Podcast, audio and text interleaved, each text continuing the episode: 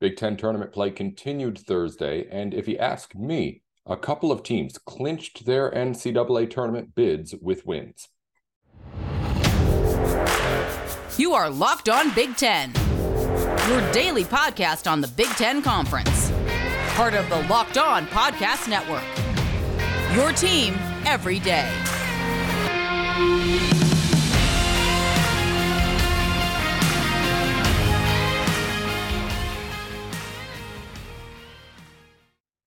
You're tuned in to Locked On Big Ten, everything you need to know about the conference every day of the week. I'm your host, Nate Dickinson. Be sure to follow the show wherever you get your podcasts on YouTube and on Twitter too.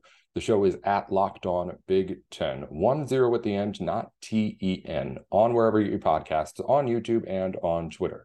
I'm, a, I'm Nate Dickinson at Nate with Sports, and we're going to get into all the Big Ten tournament action from Thursday here as big, big NCAA tournament implications in just about all of these games.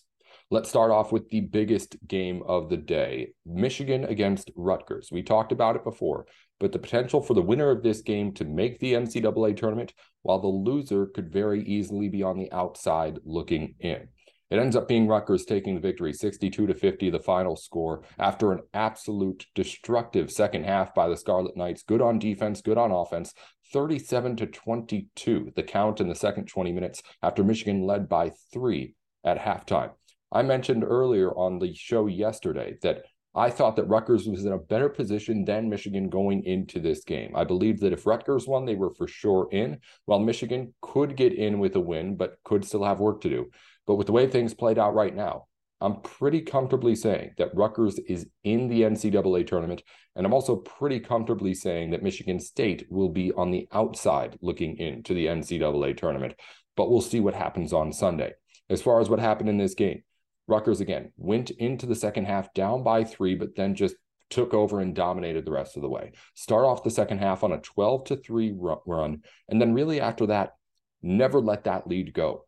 Michigan was miserable on offense. They finished up with four field goals total in the second half, but they only had one field goal, one made shot from the field in a time where it really mattered in the second half. The rest of their shots made were really when this thing was pretty close to being done.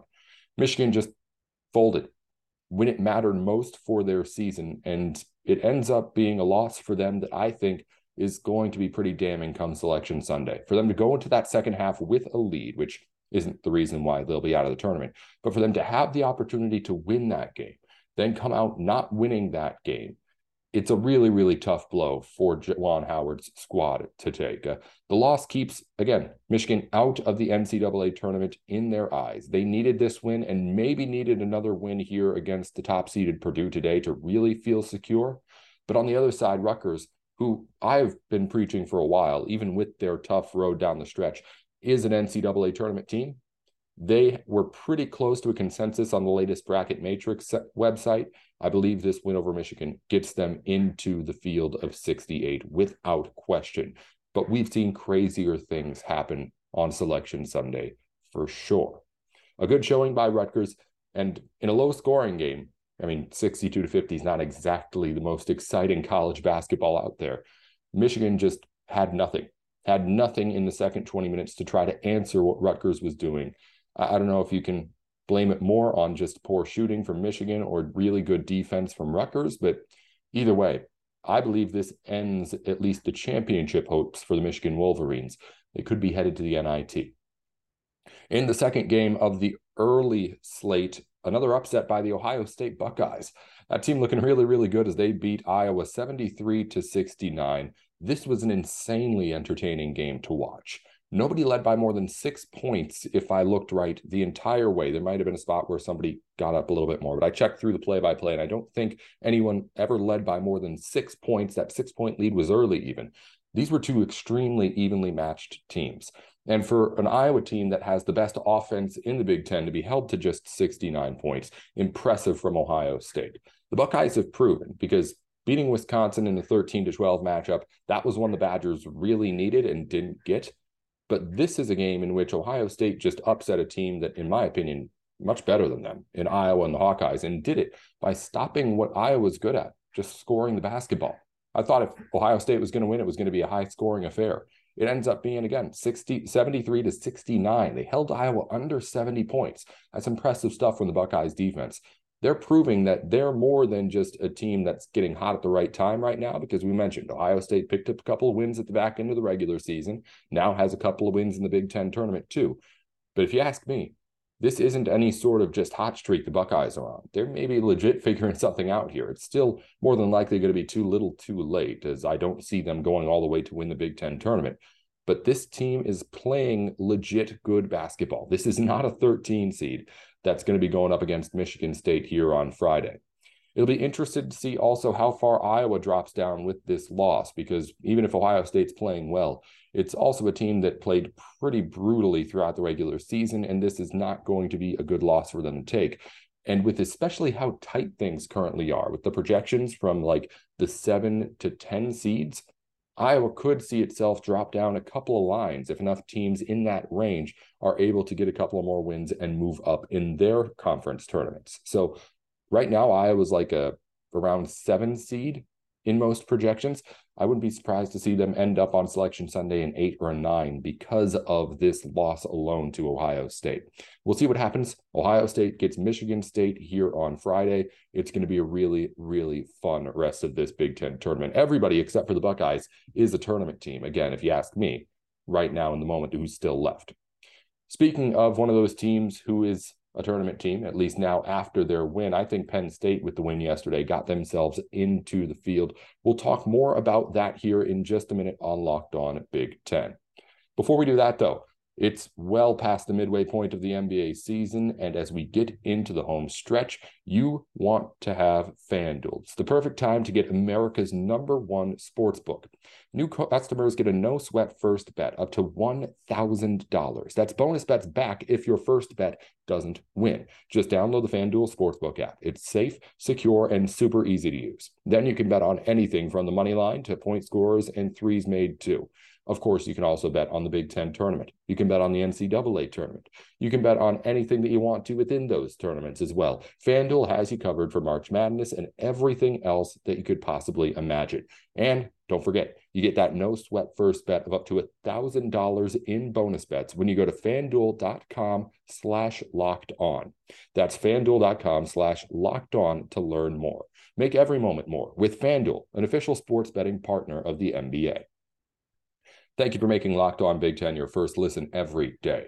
Make sure you tune into our new podcast, Locked On College Basketball. Everything you need to know about college basketball in one place. Plus, hear from big name experts, insiders, players, and coaches. Locked On College Basketball on YouTube and wherever you get your podcasts. Let's move into the night games here from Thursday in the Big Ten and a big one between Penn State and Illinois. These two teams were fighting inside throughout this entire game for the team that leads the Big Ten in three pointers attempted in Penn State, by the end of the game, they got pretty close to their average. But early on, both of these teams were really, really going inside and getting efficient scoring along the way, too. Final score 79 to 76 in favor of the Nittany Lions. And a lot of that scoring was getting inside. Also, a lot of slipping and falling, too. A weird, weird situation that we had in this game where it seemed like numerous times, first half and second half, we had people slipping and falling on the floor. We had it down earlier in the game too, or in the early games too. It was that kind of a matchup where, uh, I mean, any of those games, any of those slips and falls could have ended up making the difference. It was just a really, really a weird thing to see happen at the United. I mean, a professional basketball court, not the court the Bulls play on. They made a point of that in the broadcast. It's a separate court they bring in for the Big Ten tournament, but it's not like they're not used to playing basketball games on these courts. Uh, the second half of this game was incredibly entertaining. It was again said at the broadcast on one point about midway through the second half, everyone was shooting above 60% from the field in that second half. Both these teams really just went back and forth, a real testament to how good the basketball was. This game was tied at seven minutes left to go. And I put a note down in my notes. This is it for Penn State. We've talked all season about how, hey, I want Penn State to make the tournament. I want these seniors to be in the field and get into the dance for the first time since 2011 for Penn State and they end up pulling away in the last final minutes. Nittany Lions just took over. got themselves a whole bunch of big threes down the stretch, played a little bit closer to their MO, and one, won playing their way. And again, I think this win puts them into the NCAA tournament. It would be the first time in 12 years since 2011. If they do make the field, then the drought for the longest Big Ten tournament, uh, the longest Big Ten tournament drought would be Nebraska, who has not made it since 2014. This was an incredibly good basketball game. Really fun to watch. Not quite as close as it ended up being at the end. Penn State ended up giving up a couple of baskets to Illinois to let them get back within three, but a really solid showing by everybody out there on the floor. Andrew Funk, uh, Seth Lundy, Cam Wynter, everyone was really playing a team game for the Nittany Lions. And they, I think, again, with this win over Illinois, they're third over the Illini this season. Penn State should be in that field of 68. That's a tournament team, if you ask me. In the last game of the night, Minnesota and Maryland, uh, lots of foul trouble in this game was a big, big theme throughout. It seemed like both teams were consistently subbing players in and out to try and manage it. It didn't affect Maryland all that much. They led pretty consistently throughout the game, 70 to 54, the final score. A tough way for Minnesota to see its season come to an end, but they got a Big Ten tournament win, which was huge for them. And for Ben Johnson's team, which for the second straight year was really not expecting much of anything, uh, it got itself something. And I think ends the season in a pretty uh, way that you can be proud of with the way that they got a couple of wins at the end of the regular season, got a Big Ten tournament win. I think for a team that on paper was clearly below everybody else in the Big Ten, with no fault of anyone on that team, they had to build it from scratch a couple of years ago when Richard Pitino left. I think that team should be holding its head high in the same way Nebraska should after it lost to Minnesota. Because if you ask me, they, at least in the last few weeks of the season, overachieved overachieved and honestly got some Big Ten wins in the clutch time. And when you're trying to get that NCAA tournament position, a team like Minnesota had nothing to lose, played like it, got some wins at the end, and has something it can be proud of. I think that's something good that you can take away. So it's going to be another exciting day of Big Ten basketball here today. The top four seeds hit the hardwood for the first time. Number one, Purdue. Number two, Northwestern. Number three, Indiana. Number four, Michigan State. We'll see if they all can make it to the semifinal round, or will we see another upset here on Friday? Whatever happens, we're going to have you covered with everything that does go down right here on Locked On Big Ten throughout the weekend. And of course, on Selection Sunday, NCAA tournament time. We'll get into all of it as we hit March Madness in full swing here on the show and around the country, too. Until then, this has been Locked On Big Ten. Thank you for making us your first listen every weekday. For your second listen, check out our brand new podcast, Locked On College Basketball. Experts Isaac Schade and Andy Patton bring you everything you need to know on and off the court, plus hear from the big name experts, coaches, and players throughout the basketball landscape. Locked On College Basketball, available on YouTube and wherever you get your podcasts.